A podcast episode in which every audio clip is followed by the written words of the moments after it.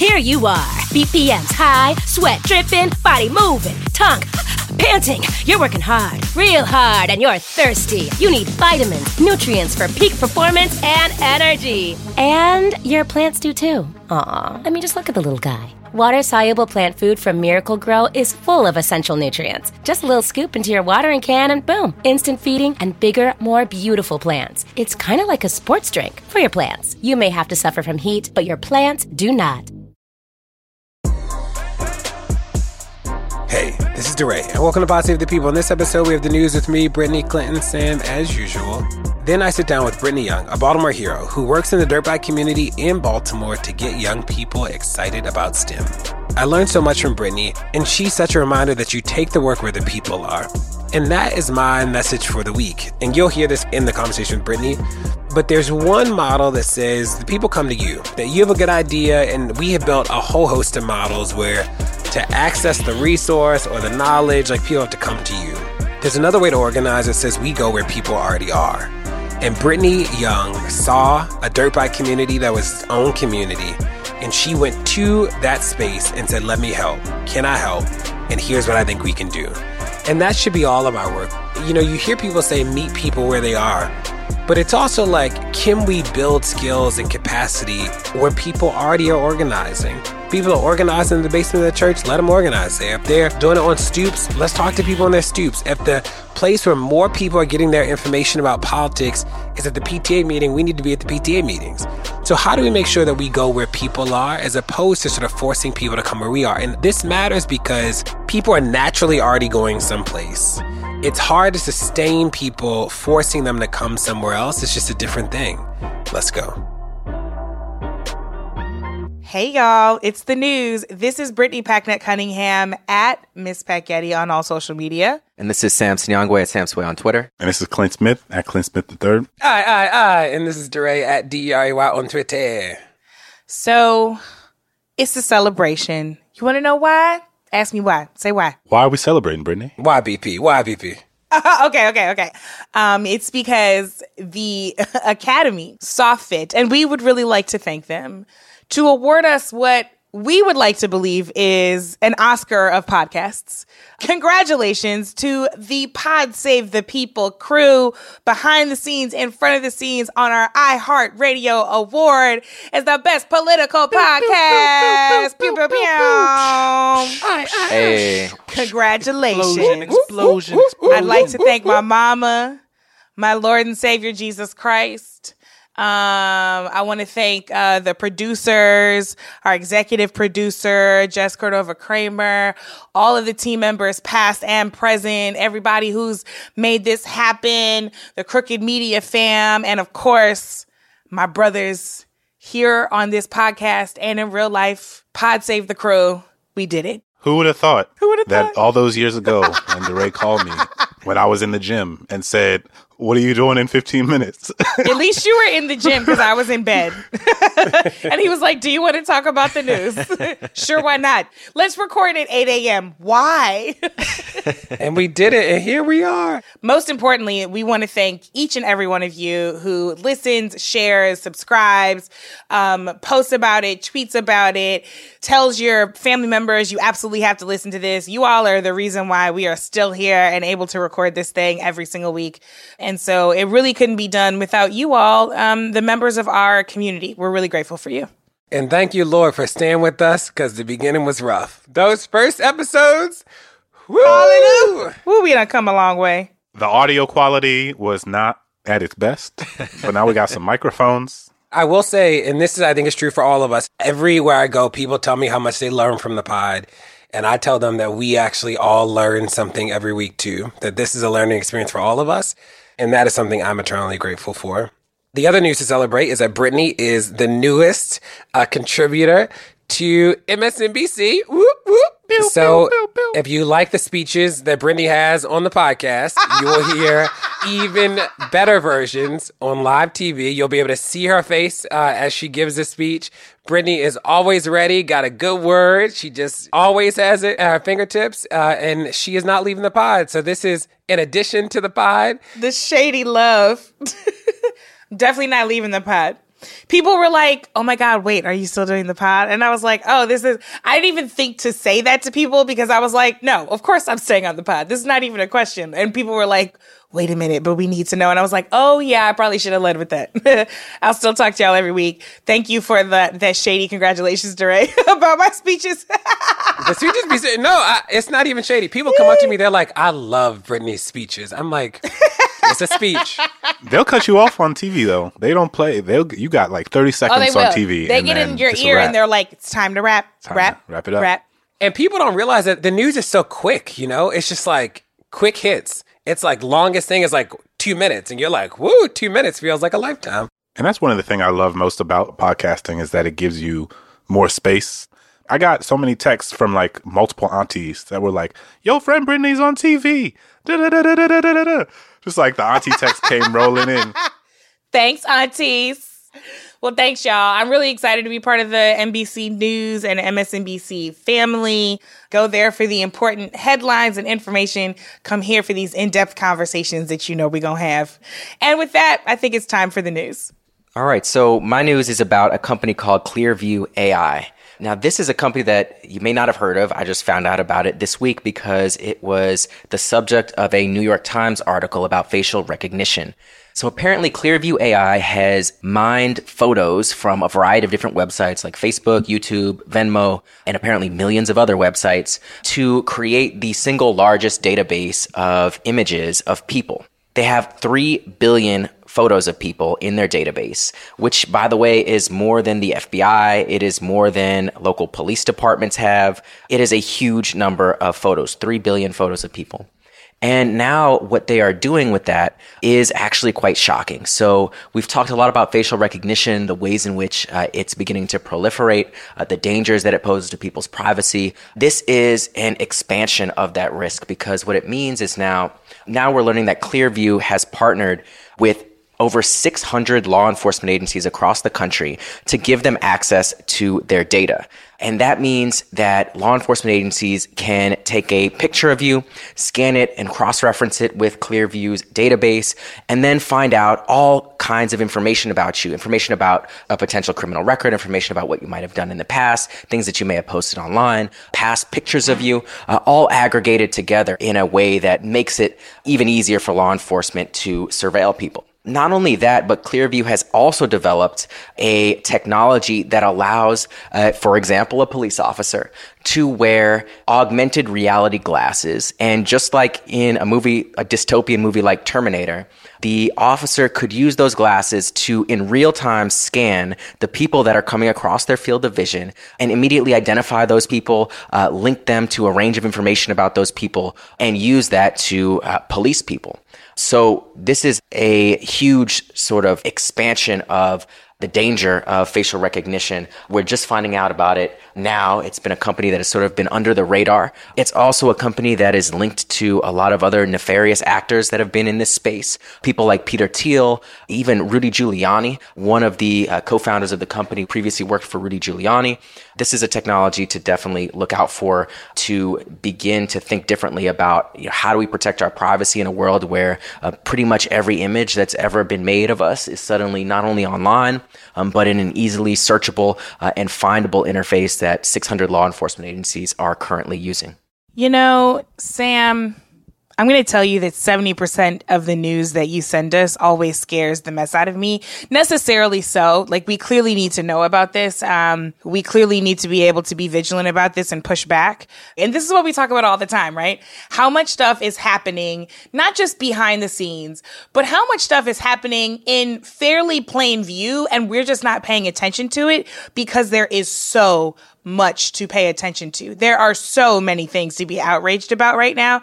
And the fact that 600 law enforcement agencies could start using this particular company, uh, Clearview, in the last year alone, and nobody noticed until now, is another sign that there is just a lot coming at us, even coming at the people whose job it is to investigate this kind of stuff. So I'm glad that this came out, but it is scary to think what else could be happening behind the scenes. Uh, and we need to continue to dig further. I just got, I got a very strange piece of what normally is hate mail. I mean, all of us unfortunately get really toxic and terrible and racist and sexist and homophobic DMs and emails. Sometimes we've gotten snail mail, which, as you can imagine, is very scary because it means somebody knows where you live or where they think you live. Um, but I also got a text message and it was spoofed to look like it was coming from me, even though it very clearly, uh, obviously, I would not send something like that to myself. But also, when you send yourself a text, y'all know the text shows up twice one outgoing and one incoming, and it didn't do this. So it was clear that somebody had spoofed my number. So I'm trying to figure out who's got my number. And then I happen upon all of these like data farm websites where essentially people will just collect your information from all parts of the web that you may or may not know about and sell it to whomever can pay the bill. And so finding that out and reading your news all within 24 hours is a reminder that we just have to keep paying attention. Yes, this stuff is scary, but we can't let it scare us into ignoring reality. Yeah, I mean, this is one of those things, as you said, Brittany, that can go under the radar. But we've already seen in a sort of global context the implications of government agencies using uh, this facial recognition technology. And I mean, part of the reason that the protesters in Hong Kong were so upset and went to such extraordinary measures to hide their faces and protect their faces was because in China and in Hong Kong, there's facial recognition technology all over the place in a sort of big brother dystopian way that we fear it already exists in that part of the world. And, and you know, I remember seeing the photos of the protesters in Hong Kong. They were like covering uh, certain facial recognition towers with umbrellas. They were, you couldn't see anything except their eyes. And sometimes they even wore like special glasses to keep them from doing facial recognition on your eyes. The lengths to which people have to go in order to protect themselves or their families, right, from being harassed because the implications exist far beyond you, right? Even if you are willing to take a risk as an activist or, or what have you, if these agencies have a way of identifying you, they also have a way likely of identifying your family. And so it creates a scenario in which you're not only putting yourself at risk, but you're putting your loved ones at risk of, of harassment from the state as well. I should also say, and we've talked about this before, that this technology is very imprecise with regard to who and how it identifies different folks, and that has a long track record. Different iterations of this have long track records of incorrectly identifying black people and different people of color and saying that not being able to tell the difference between certain people's faces or make creating matches that aren't actually matches because they're different people. And so that could create a scenario in which you have somebody, if a police agency is using this technology, they could end up apprehending the wrong person because the technology is not adequate with regard to identifying the faces of darker skinned people. And so, you know, the list goes on and on about why this is really scary. And it was on the front page of the print New York Times. And I'm glad that it is getting some attention, but clearly it's still not being paid attention to by as many people as it needs to. Yeah, I mean, Clint, just building on that, you know, this is obviously not the first time that we've talked about facial recognition. It's not the first time that this has been in the news. And it is sort of a reminder of how ubiquitous uh, some of this technology has become. So, you know, I recently traveled abroad and had a stopover through China. And just there, you had to scan your fingerprints, you had to scan your face. So that puts you on the grid there. Coming back into the US from abroad, going through Customs and Border Patrol. When you have your passport there, you have to scan your face, right? They take a picture of you that goes into some database. They already have so much data, the government in particular. What this company is doing now is they're able to create linkages that weren't there before and, and amass an even larger database than even what the government has and then provide that to the government so that they have even more information on even more connections they can make. So, you know, the FBI's database, for example, had 411 million photographs of people, whereas this Clearview database has 3 billion photographs. So it's just a different scale and that exposes you to even more risk from law enforcement.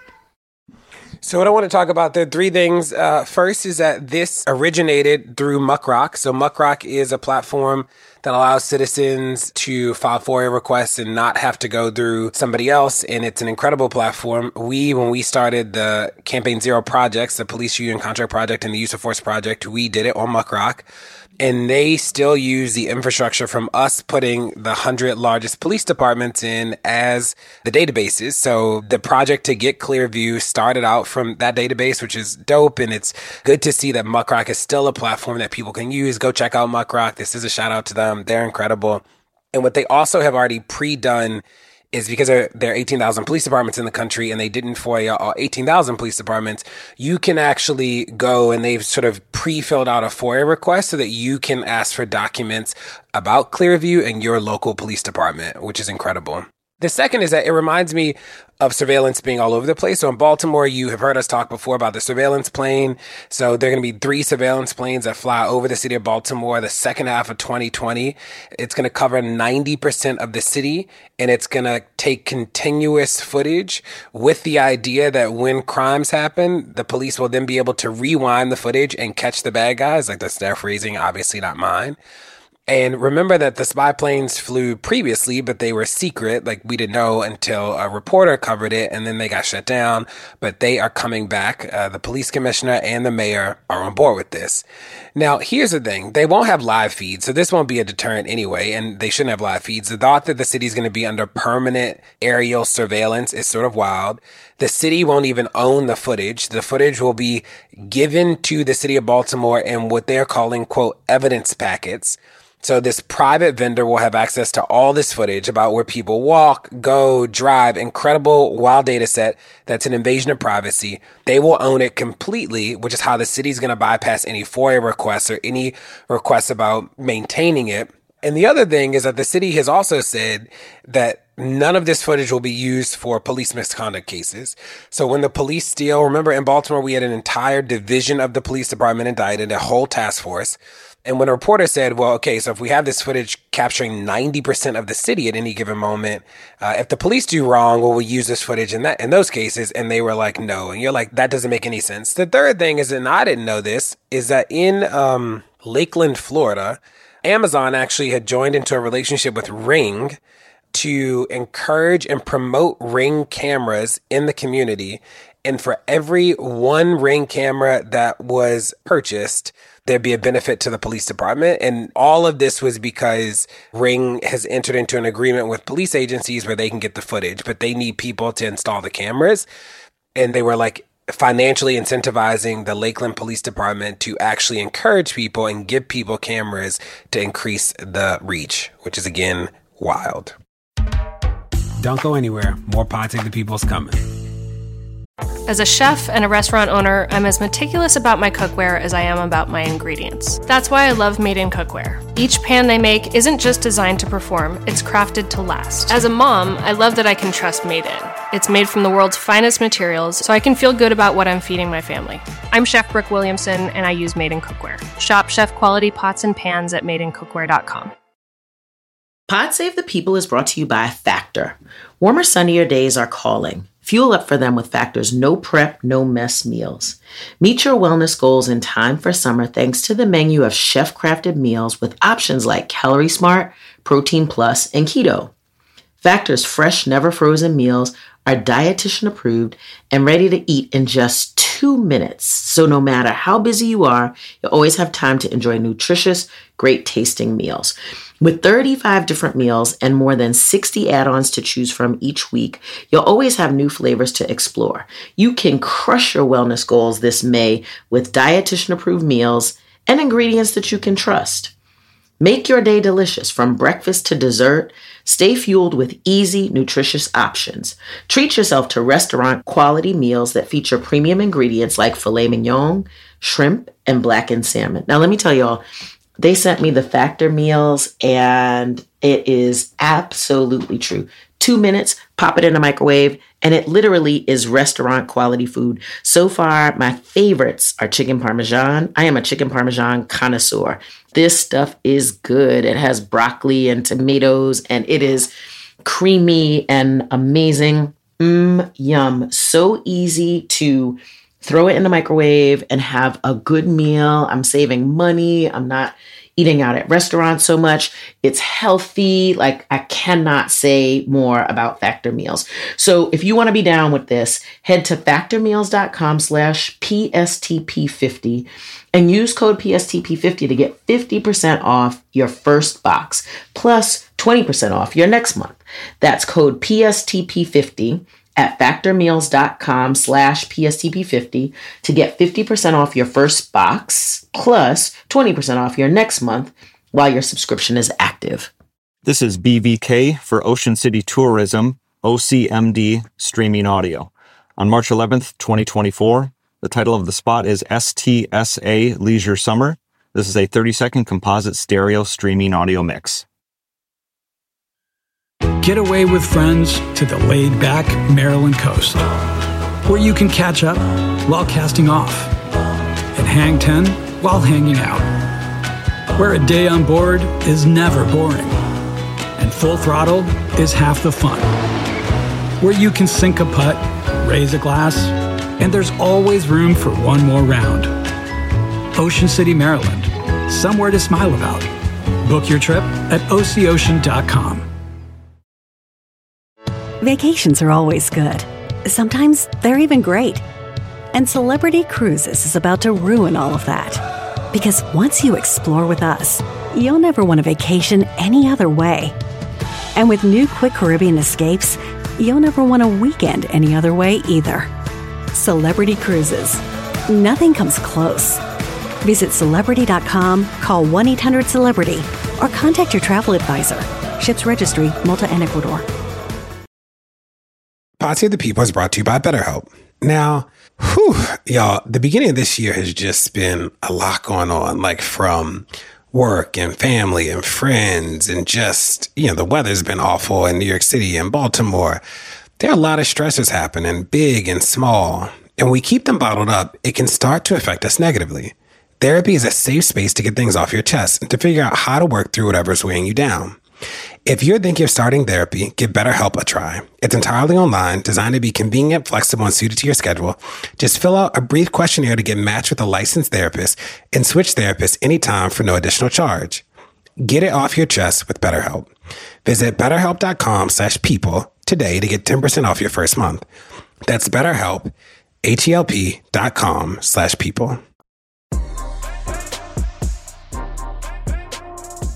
So this podcast is coming out uh, the day after Martin Luther King Day. We've talked about on many occasions through this podcast, particularly two years ago when we had the 50th anniversary of Dr. King's assassination, how his image uh, has been skewed and rendered something that is politically convenient for a lot of groups who otherwise would have opposed so much of what he stood for today. And so I thought given the, the holiday, given the timing, it's important for us to sort of revisit some of that because there continue to be a lot of people who simply don't know, right? Who think that Dr. King is simply one line in one paragraph of one speech on one day and that that line is sort of decontextualized and stripped of any of its teeth in order to make him seem like a sort of teddy bear.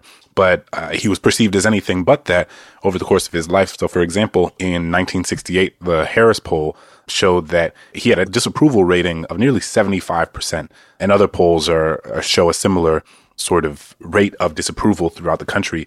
And his faltering appeal over the final years of his life was pretty much a consequence of him appearing to fall behind the times in some respects, even though he was leaping ahead of them in many others. So, for example, young black activists thought that King wasn't militant enough, and they didn't necessarily want to abide by the doctrine of nonviolence, specifically in the context of self defense. So, folks like Stokely Carmichael, the Black Panthers, they were not with that.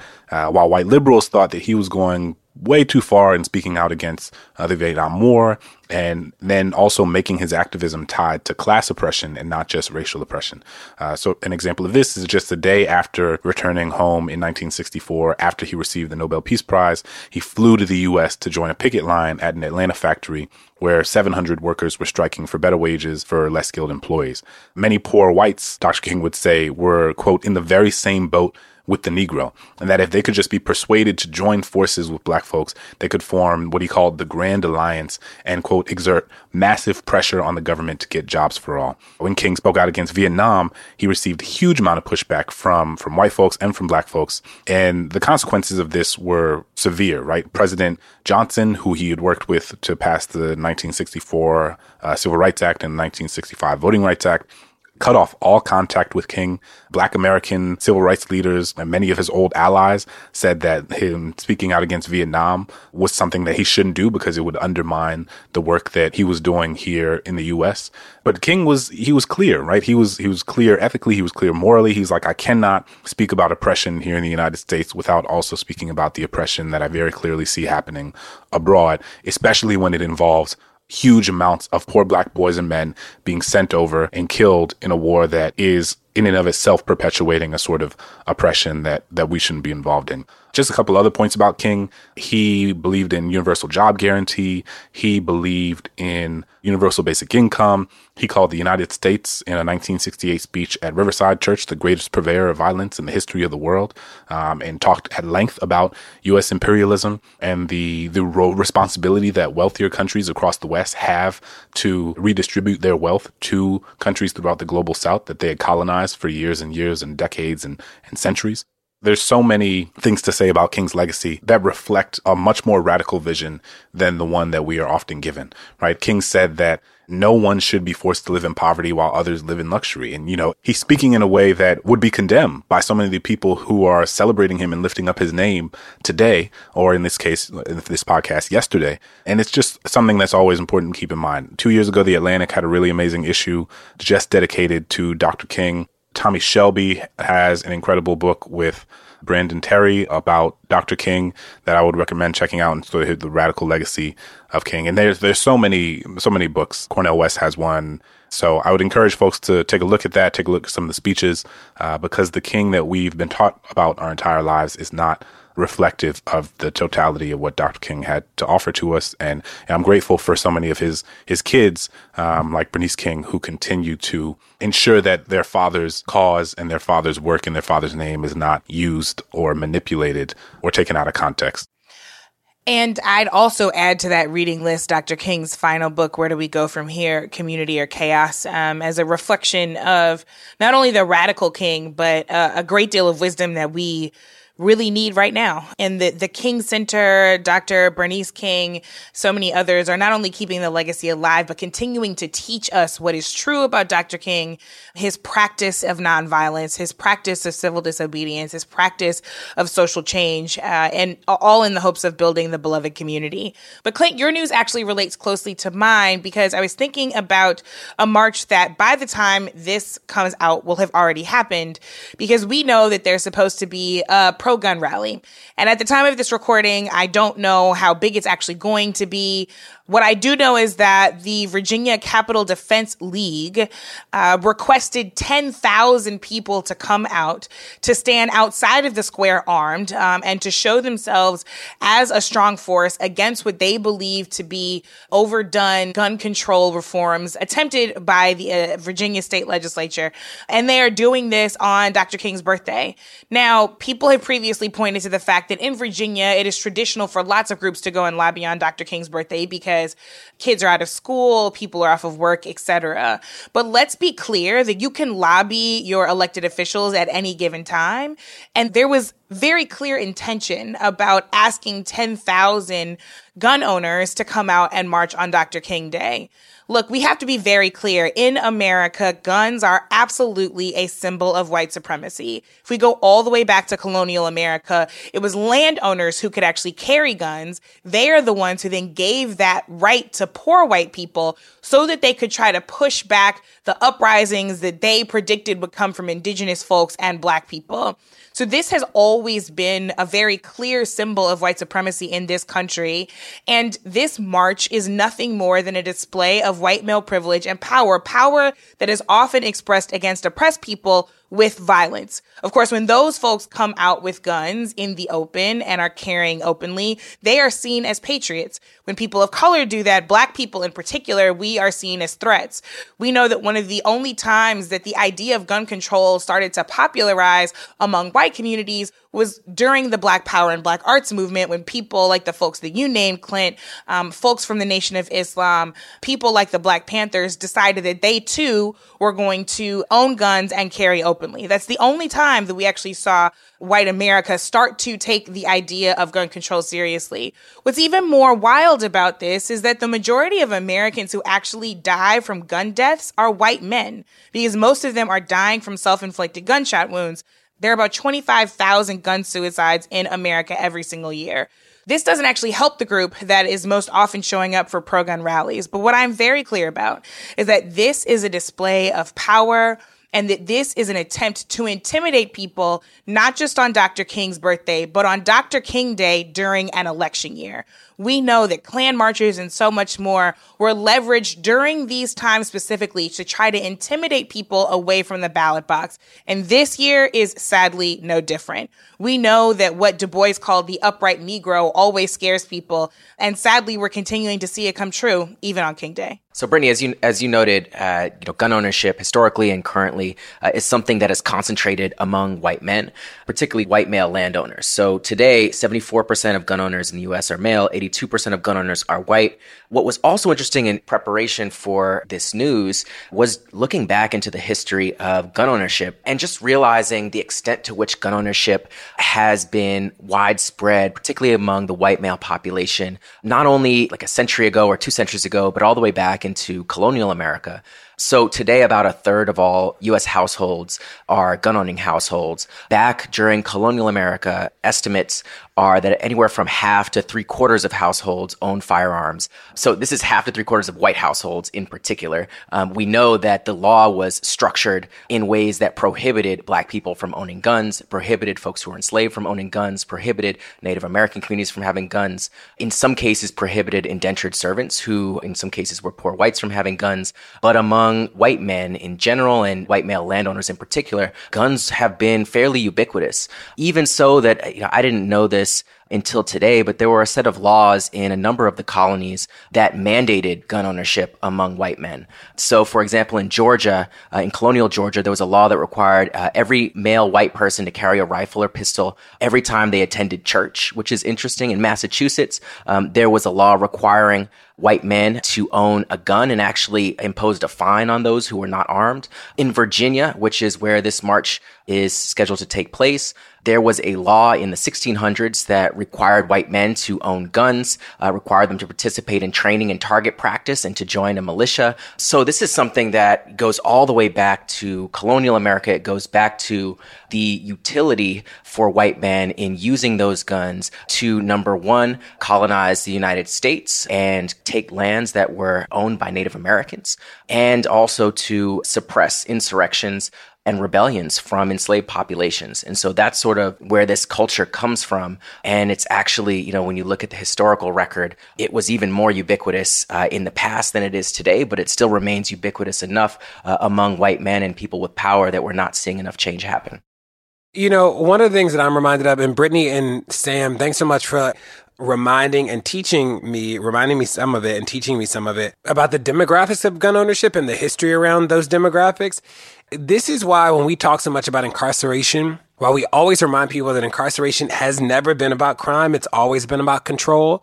So when people say things like, you know, there can never be gazillion black people coming to the Capitol in Virginia armed, a reminder of that is not only like, of course, we be heavily policed and of course there's anti-blackness and da da, but even like from a functional standpoint, black people wouldn't be able to legally access guns in the way that white people can, given the way that we've disenfranchised so many black people across the country. So when we think about the impact of incarceration, it actually functions in a host of ways that have nothing to do with crime. But what it does is create a permanent underclass or a permanent class of people that even might fall outside of a socioeconomic structure but they fall within another structure, like a socio-political structure, that means that they will always have less power. So they might make as much money, but won't be able to vote in Florida. They might be able to send their kid to the school that everybody else goes to, but they won't be able to live in public housing because we made these wild public housing laws that say that if you smoke, you can't live in a building anymore, which isn't the case in any other building, right? So this is the way that like these rules sort of set people up. And we think about last week where we talked about the restitution center. It's like, what does it mean to be free but not free? So not incarcerated. So people are like, oh, this is great. But like mm, structurally, in the way that your life is being impacted, uh, still a big problem. But I think about how often these stories, like the one Brittany is talking about, sort of leads people to this conversation about like black people can never do that. And I think that like when we double click on that and dig a little deeper, one of the reasons why black people aren't able to function in similar ways, even in grievances, is because we have been structurally denied and disenfranchised those opportunities. Uh, my news is about legacy admissions. So we talked about legacy admissions a long time ago around the Harvard case, but the reason I'm talking about it today is that Johns Hopkins, the president of Johns Hopkins, which is a university in Baltimore, just announced that Hopkins had done away with legacy admissions. But the reality is that Hopkins had done away with legacy admissions in 2014, just hadn't made a big deal about it publicly until this week, where he explained why. And, and he offered a host of rationales. He talked about how in 1997 there was a study that said that a legacy preference was equivalent to a boost of 160 points in the SAT. A different study that said that legacy students were three times as likely to be admitted as non legacy students. And then a reminder that legacy students are more likely to be wealthy and white what I didn't know is that there were some universities like MIT, Caltech, uh, that never ever had uh, legacy admissions. I also found out that Vanderbilt is a school that did away with legacy admissions from 2005 to 2007 and then restarted those bad boys back up in uh, 2007, 2008. And 42% of private universities have legacy admissions, and about 6% of public universities have legacy admissions. And then the last thing I'll say before I sort of explain why this is important is that there's a more recent study that found that 43% of white students, this is when we were talking about Harvard, the study found that 43% of white students were legacy athletes or related to donors and staff, which is wild. And less than 16% were black, Latino, and Asian in those same four buckets. So when we think about this, it's like there's always this illusion that like meritocracy, free market, if people just work hard, they get, and it's like there are actually all these systems and structures that preference rich people and white people in ways that seem invisible, in ways that sort of just look like hard work. But when you think about a Harvard class where 43% of white students are either legacy athletes or related to somebody, that is actually pretty exceptional. So the more and more that we take these preferences away that benefit people who already get societal preference, the more and more we level the playing field in a way that brings true equity.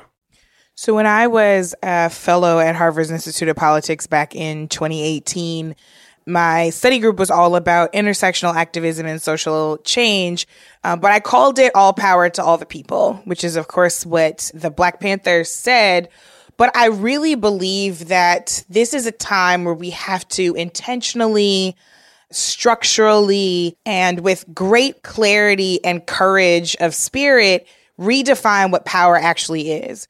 For so long, power looked like being able to secure a certain lifestyle for your children, whether or not they have earned it based on what you did in your life. So if you went to Harvard, good chances were your kids could go to Harvard. If you went to Johns Hopkins, good chances where your kids could go to Johns Hopkins.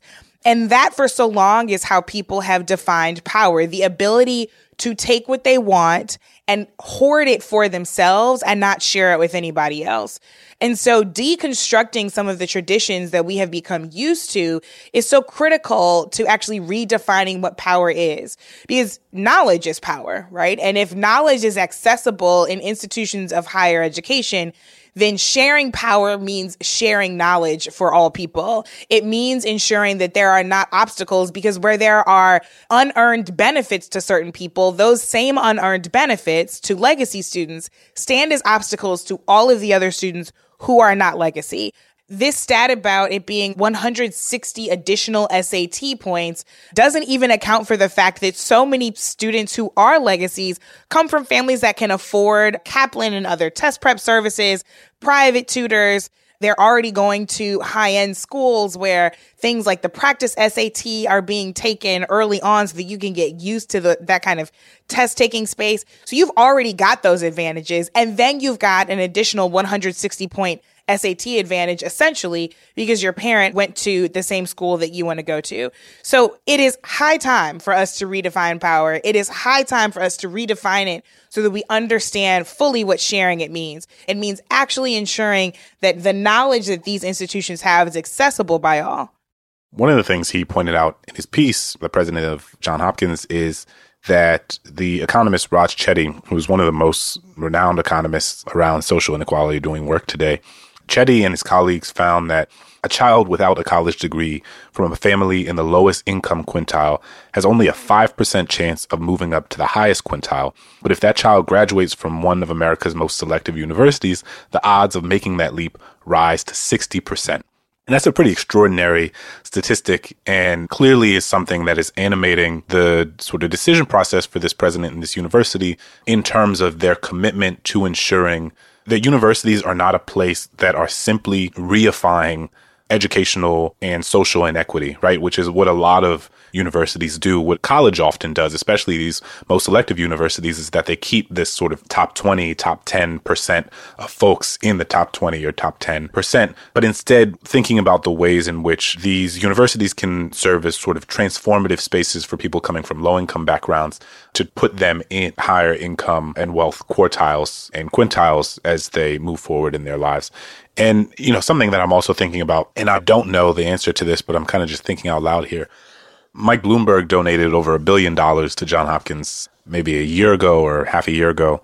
And I know that from universities, the pressures around legacy admissions are that folks fear that if you don't let the children of your alumni in, that they will be less willing to give money over the course of the rest of their lives, right? And I know that that is a real thing that admissions committees have to think about and reckon with.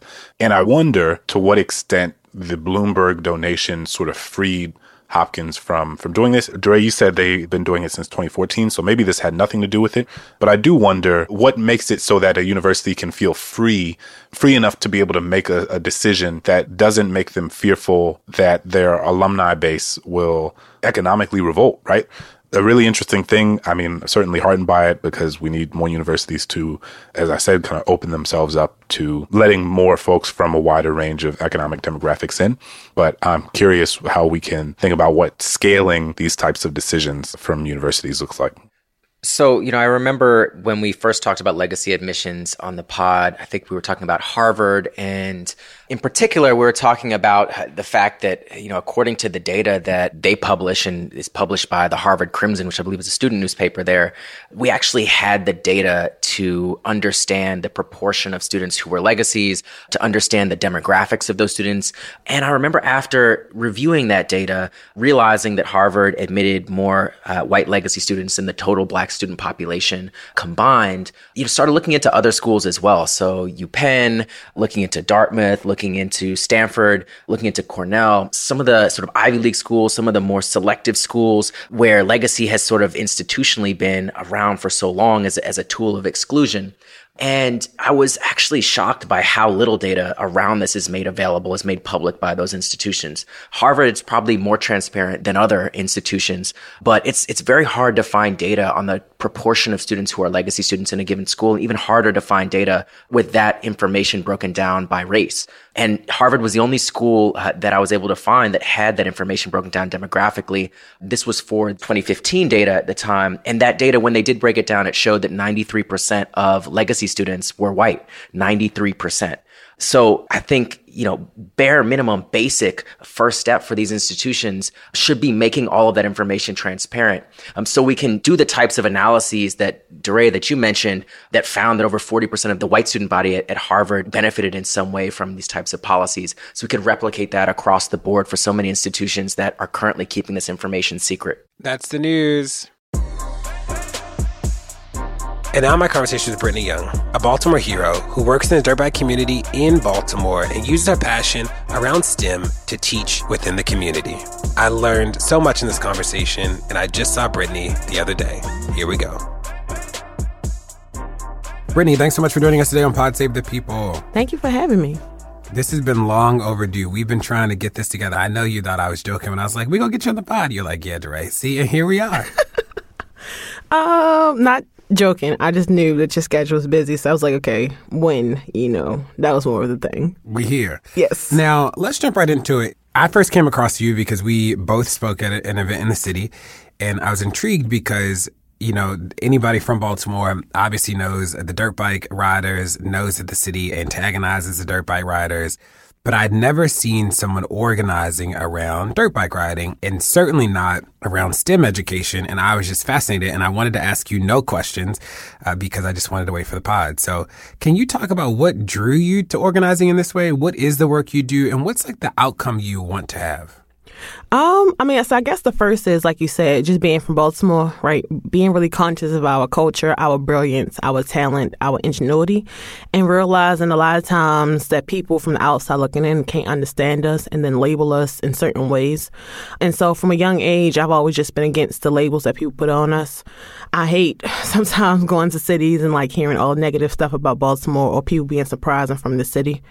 Um, so around like dirt bike riding for us, you know, the sound of summer in Baltimore is dirt bikes.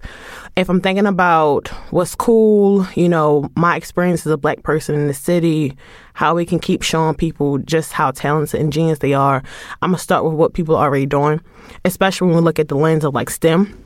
So my background is in engineering and less than 5% of us are black in the space, um, less than 2% black women. And I remember when I went into the industry, people kept thinking I was the secretary, the assistant, and never thought that I was actually the person in control of things. Um, so if Dirt Bike Grind was the same, you know, that same thing, I think in 2016, I saw two reports. One talking about STEM education can move communities like mine out of poverty, which is true but I didn't see any action or game plan of how that's actually going to work with people. And then another one talking about how we need to increase the use of police force and tactics in our communities. And I didn't necessarily agree with that. I think we rely too heavily on government to solve problems instead of going to the people to provide a solution. And so out of that is what birthed B360. So in 2016, it was an idea. 2017, we started with 30 students. Um, what I remember the most from my own childhood was seeing dirt bike riders teaching kids how to build their bikes, repair them, um, giving them a space to ride, giving them like helmets and that kind of stuff to use. And so that's really what we built upon my own industry standards and then what people in the communities were already doing. Um, and I think your second part of the question was how do these things intersect? I think for far too long, we've always operated out of fear for stuff we don't understand. For me, of course, I was angry when I first started reading some things. Um, I have a brother who went to jail and tried as an adult at 16. So I've also been really against any solution that results in people going to jail for nonviolent offenses. But two, I saw a lot of beauty in what riders were doing, but more importantly, like a, a better gateway and a better access point. Instead of us being so afraid of dirt bike riding or being so afraid of something that people don't understand, I was like, how can we embrace this and shift it? And that's a part of like the end game.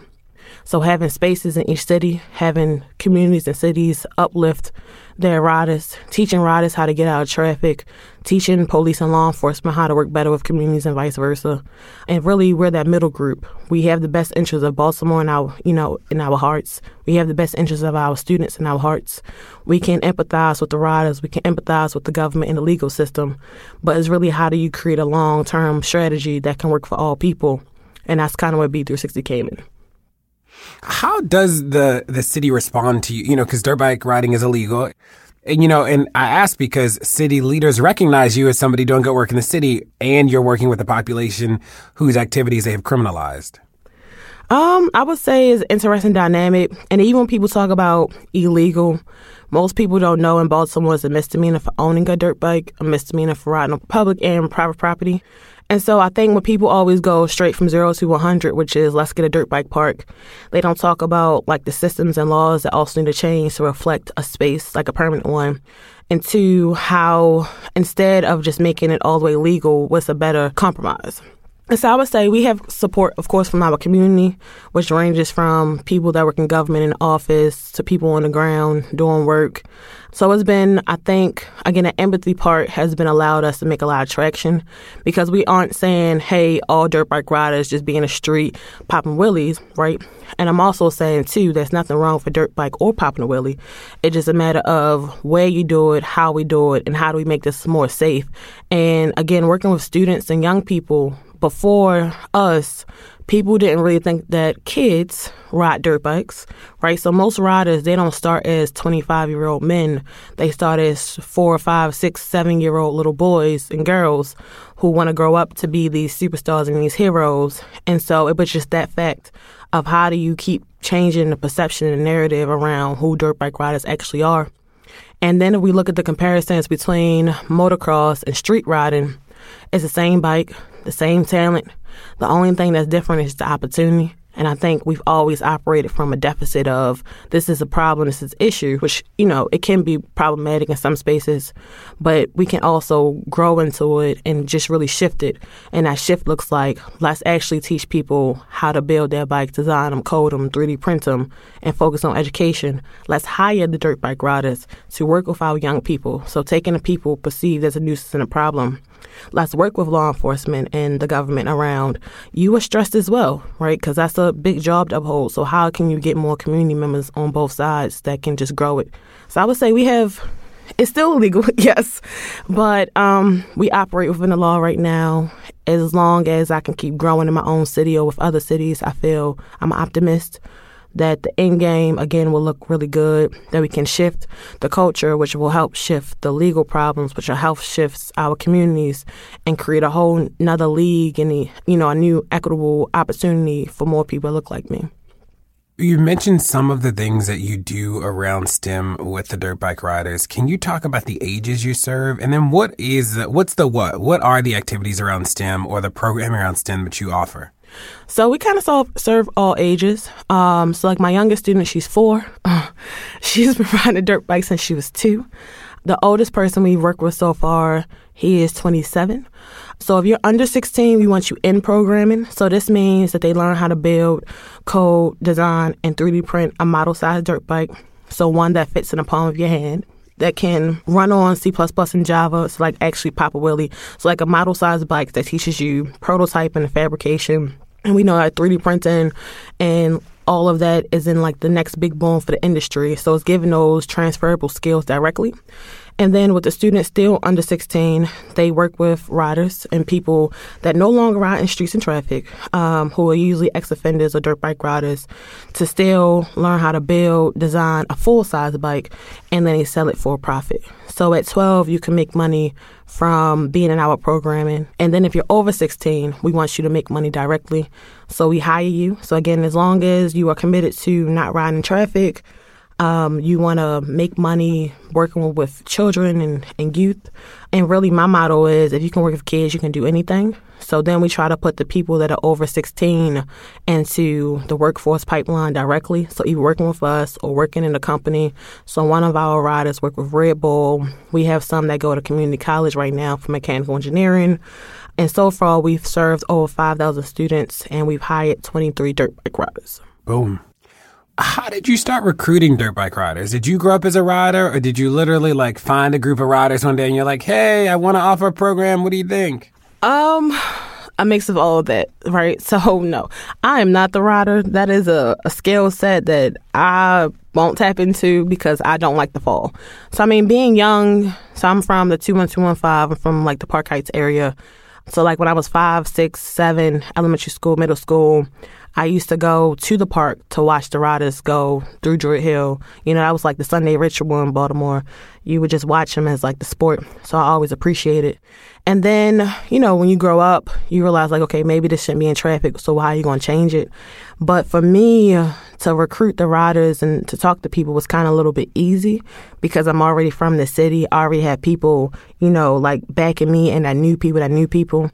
So when I first started, this was 2017 when we launched. So 2016 was when I did all of like the boots on the ground work. Um, I was teaching in the school, so I already talked to my kids and they wanted to be a part of the program. And that was like check one. The second step was having a meeting with some of the older riders that was a little bit more difficult because I think too people have always made them promises. I came in with no promises. I came in with, you know, here is the organization that I'm trying to start. This is what I'm getting from my students. I want to hear from y'all about some of the challenges, the issues, but also learn would this be something that you want to be a part of? you know, and of course they were skeptical, but because I knew people, I knew people that could talk to them too, they still came, and that was really honorable. So I appreciated that. And then they agreed that parts of the program were what they were already doing, and so it was like, okay, that makes sense. And then it was like, you know, this other missing part, which is the engineering design process that we teach, was something they didn't know about. But when I explained how popping a wheelie is a physics equation, how that torque and that tune game is actually like torque to get your biking and your momentum up, they could understand that too. So that's kind of how we got the buy in from riders. And then my big ask for them was if you're going to be a part of this, you know, if we're going to pay you, that means you can't be in traffic, also adding to the same problem on the opposite end. And so that's a very strict statement. That's our bottom line with our riders we work with. And so it's been successful in that way. And then our third step was to connect with local legislation and government and police. So I met with my councilman um, in District 7. I met the police commissioner who put us in contact with, and this was Commissioner like Davis at the time, who put us in contact with each sergeant of each district. So I remember having a meeting with them all because that was the third level. You know, before we started this program, my big ask, because I knew what people were already hearing about dirt bikes, you know, I knew how controversial it could be. So my ask was more around how do we get buy-in too from the police side. And he loved the program. Councilman Pinkett loved the program. Talking to all of the sergeants, you know, they loved the program too. And then it was go time. And then on February 20th of 2017, we started with a community forum uh, at Druid Hill Development Corporation. And so then it was the community need to hear about this. So our big thing was how can we get the riders, the students, the police, and community members to sit down and talk about the issues with riding, hear from riders about why they ride. Most people have never heard is their relief to stress. Most riders have never heard the complaints from the community, and most riders and vice versa have never heard why the police have to uphold this law. Because again, people never knew what the law was.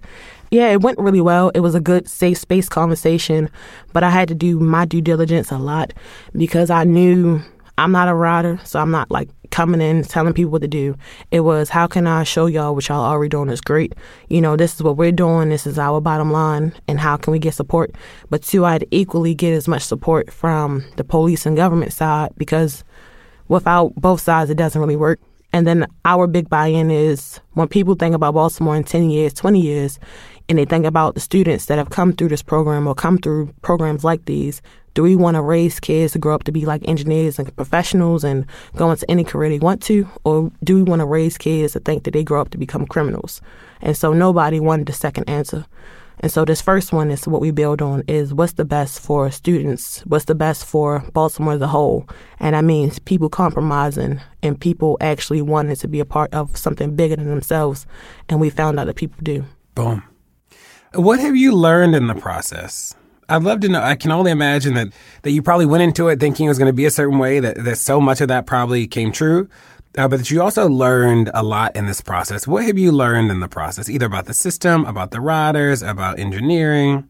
Um, I've learned a lot. I would say first, in, just in business, right? So I think my strength in this was I knew the work was not going to be easy, right? Nothing so far about my life has been easy. And actually being in business is a little bit easier than what I'm used to because when I first started B360, I had, I was teaching, I was still doing engineering, I was professor, you know, and I still had to have a personal life at home. But I was really equipped to go into this role because all my life I've been black and I've been from Baltimore. So that was, was always giving me the most strength and comfort. Um, but in business, you know, I really learned when I first came in, I assumed I was just going to be like a nonprofit right? I thought that people were just going to give me grants and donations. And it's going like, oh, yes, you know, we help students, we help grow them, we help grow the riders, we help grow people. So, of course, people was going to give us money. Uh, no, that's not how that worked. And so, on the business side, I can definitely say I've grown so much from different experiences and like fellowships incubators that I'm a part of, but really just like I'm forever a student because it's always something I don't know. And so on the business side, I've, I would say I've learned how to think like even longer term about, you know, difference between like equity, difference between like being just a nonprofit, a C3, a hybrid, a social enterprise, that kind of stuff, and how to get more sustainable with our own model and so we can be more replicable and scale. And then with riders in general, right, I think too, I've learned, like, I always saw the tricks in the streets, you know, like the stunts, but I never knew the names of them. I never knew myself, you know, what that met met noise that's called chopping and tune game. I never knew that, you know, because I've never been a rider. So I would say I equally have learned from my students and the people that we work with in our program just about their own experiences for one, you know, how they feel about riding dirt bike. I never heard people tell me, oh, it's because it helps us relieve our stress. Oh, it's because it's that euphoria, you know, and hearing from little kids talking about, you know, just how passionate they are and then how much they knew themselves already. And that's what I always say all of the kids we work with know more than I have ever about dirt bikes and their own version of mechanics than I will in my lifetime. And so I would say I just learned to, like, I knew they were brilliant, but I've learned just how brilliant that has been. And then from like, uh, I guess like a STEM world as a whole, I've learned that sometimes we have good intentions and good ideas.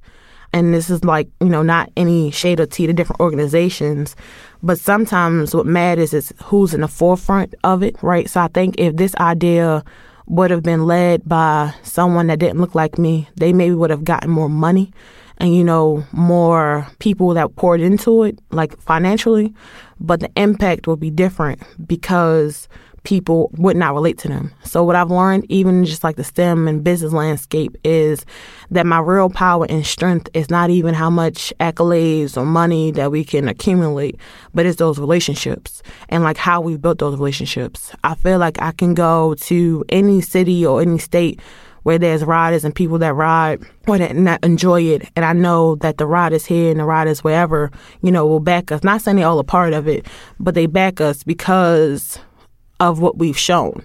In the same way with city government, so recently Cleveland came to visit us in Baltimore because they heard about our program. So I would say what I've learned is just the power has been in the people and the relationships. Yes, we need money, but really it's those relationships that's kept me focused and grounded. And those relationships is what's going to keep moving us forward. And like for our students and people I get to learn from, it's those relationships that also keep me because I wouldn't be here today if people didn't see something that's bigger in me and bigger than my work. Because I feel like people are really comfortable with me because I can understand empathize about where they've come from and where we're going. What's next? Is this to grow to have, you know, 20,000? I don't know. Like, what's the, I want to ask what's next. And then I also want to talk about what do we do about the city? Ooh, um, so right now, our big thing is how can we get like more companies and corporations, especially like the motocross, motorsports world, to embrace us, right? So like Honda, Kawasaki, all these big companies to actually want to be a part of what we're doing, not because we just need them, but because they need us too, right? The motocross industry is $32.3 billion, but that doesn't include people that look like me. And so for me, like being on the business side, y'all are missing opportunities to not make money. That's not how I would describe it, but miss opportunities to make more impact. So we're really trying to venture off into like doing events and doing like gaming so people can like see this craft for what it is. If motocross and motorsports is Olympic exercises and games, so can people that ride on asphalt. So let us not saying like everyone needs to be on dirt, but actually people appreciating people that ride on asphalt safely. And then we're working on like more products for our STEM education program so we can actually scale and grow faster. So when I travel, people always ask us how they can do this in their own city. And that's what we want to be able to provide a way that you can just go on our website and actually download our curriculum and be able to have it. And then with cities like Cleveland, Cleveland right now is in the middle of trying to make a dirt bike park. So that shows us that there's a big opportunity to grow what we have in Baltimore. So we don't have municipal support in Baltimore, but Cleveland will be a perfect city where we can have municipal support, rider support, student support, and take what we've done in this city to another one. And then my personal goal is just really to keep growing my leadership, right? So I'm constantly firing myself, which means I can hire more people. So all the people that we already work with, that I can level them up some more. So I would talk about like one of our riders, we got him when he was 17. It's been about two years. He is our lead instructor for him, I see him becoming our manager, then growing to a program manager, you know, and then growing to like a site lead. So I would say that's a part of what's next too is giving myself enough capacity to just be able to grow people as I see that they can grow and to give them the tools to keep developing themselves. And for us, the numbers really didn't matter. It was an accident to work with 5,000 kids. Like I know dirt bikes is big, but it wasn't like I actually planned to say, oh, you know, within 18 months, we'll work with 5,000 students. No, for us, what's next is just more impact. So how can we keep doing what we're doing and then what's the next version, the next iteration to make sure it's the same quality and to be able to serve more students. We have a wait list right now of about a thousand kids. And for me, that hurts. Yes, because we don't have the money to serve a thousand students, you know. So our programming is completely free. We try to make it accessible by going to the community. So we do a lot of pop up experiences for this reason. You know, we don't have a space. We don't have classroom space. We don't even really have the money to serve the students that we've been doing. So my big challenge for myself is how can we raise more money to really just keep the ball rolling and keep the momentum and to keep growing this new narrative of kids and people that ride dirt bikes that are smart and talented and genius and kids and people that ride dirt bikes that are more than just the labels we put on them. For Baltimore, I think, you know, the city is a city that we haven't healed yet, and that's unfortunate, right? People always talk about the issues of Baltimore, but never talk about why or how we came to be. So when I read a lot of stuff, it's never about, you know, redlining. It's never about, you know, differences in health disparity between the white L and the black butterfly.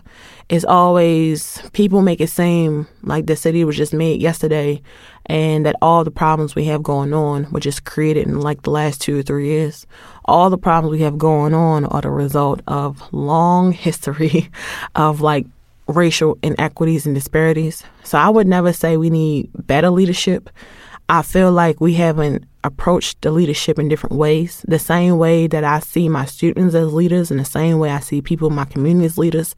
I think the role of government too is to start acknowledging and asking for more help of who can we identify in these communities, in these situations, in these settings, you know, on the ground that are already doing work and how can we get behind and uplift.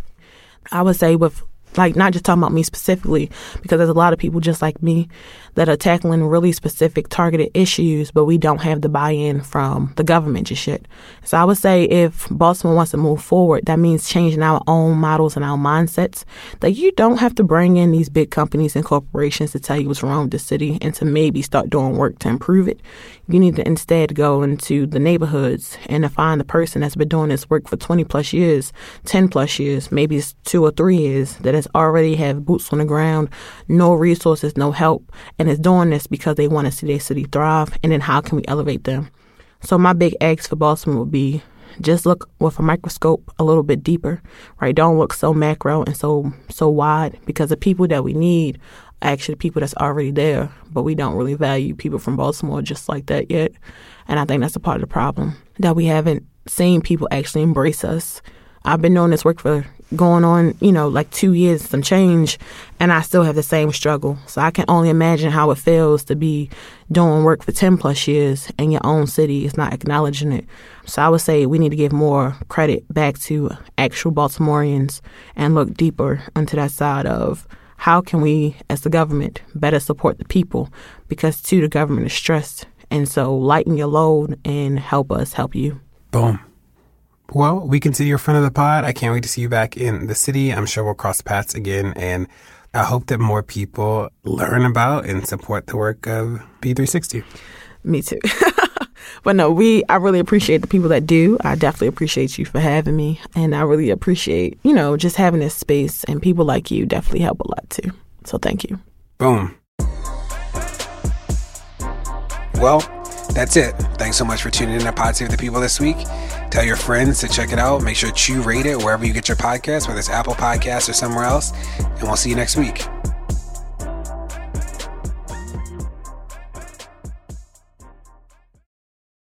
Whether you're a morning person or a bedtime procrastinator, everyone deserves a mattress that works for their style. And you'll find the best mattress for you at Ashley.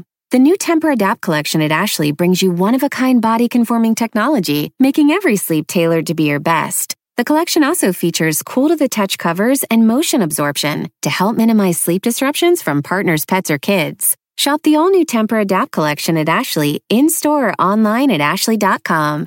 Ashley, for the love of home.